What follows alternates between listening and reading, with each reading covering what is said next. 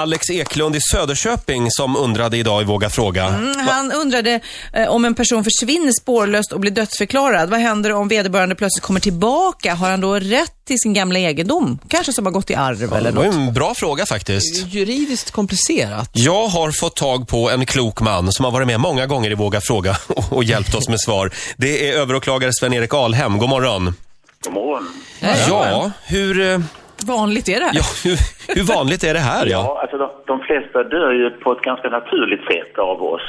Och blir inte avlivade på pappret av Skatteverket. Skatteverket avlivar folk med, på laglig grund kan man säga, enligt lagen om dödförklaring. Och det är i de fall där man försvinner spårlöst och anhöriga eh, ser inte röken av en längre. I de flesta fall inträffar det ju i samband med stora katastrofer eller olyckor där man inte kan återfinna kropparna efter de döda. Men det finns ju också fall där man helt enkelt drar iväg. Man tröttnar på förhållandena kanske och sticker till Australien eller något annat land och blir borta och, och har inte någon som helst spårning. Nej. Och då kan man, när det har gått väldigt lång tid, eh, minst fem år, så kan en anhörig ansöka hos Skatteverket att få den personen dödförklarad. Och skulle sen den personen eh, komma återuppstå från de döda, Mm.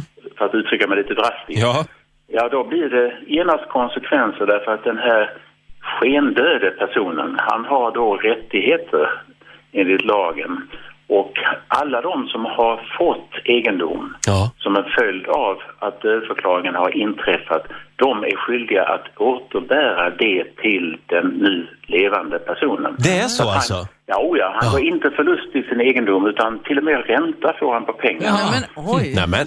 Men, Så men att det är en det kan löna sig, kan löna sig att återuppstå. Ja, ja. Absolut. Men det är ju en rättighet, men har man någon skyldighet då att höra av sig liksom? Eller kan man bara försvinna? Ja, så det är ju inte straffbart att försvinna. Nej.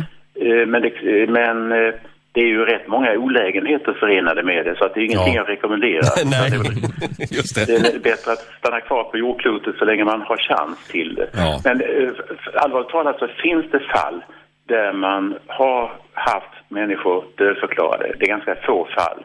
Men där de visat sig leva och där man alltså måste ha en ordning att de återfår sin egendom. Spännande Ja, det gud här vad var. spännande. Då har vi lärt oss det. Eh, Men som sagt, det är ingenting vi vill rekommendera på något sätt. Nej, det Eh, tycker jag inte. Utan det kan vara rätt skönt att trampa på på jorden. Jag Ja. tror det. Vi, vi gör så. Eh, tack så mycket Sven-Erik. Tack själv.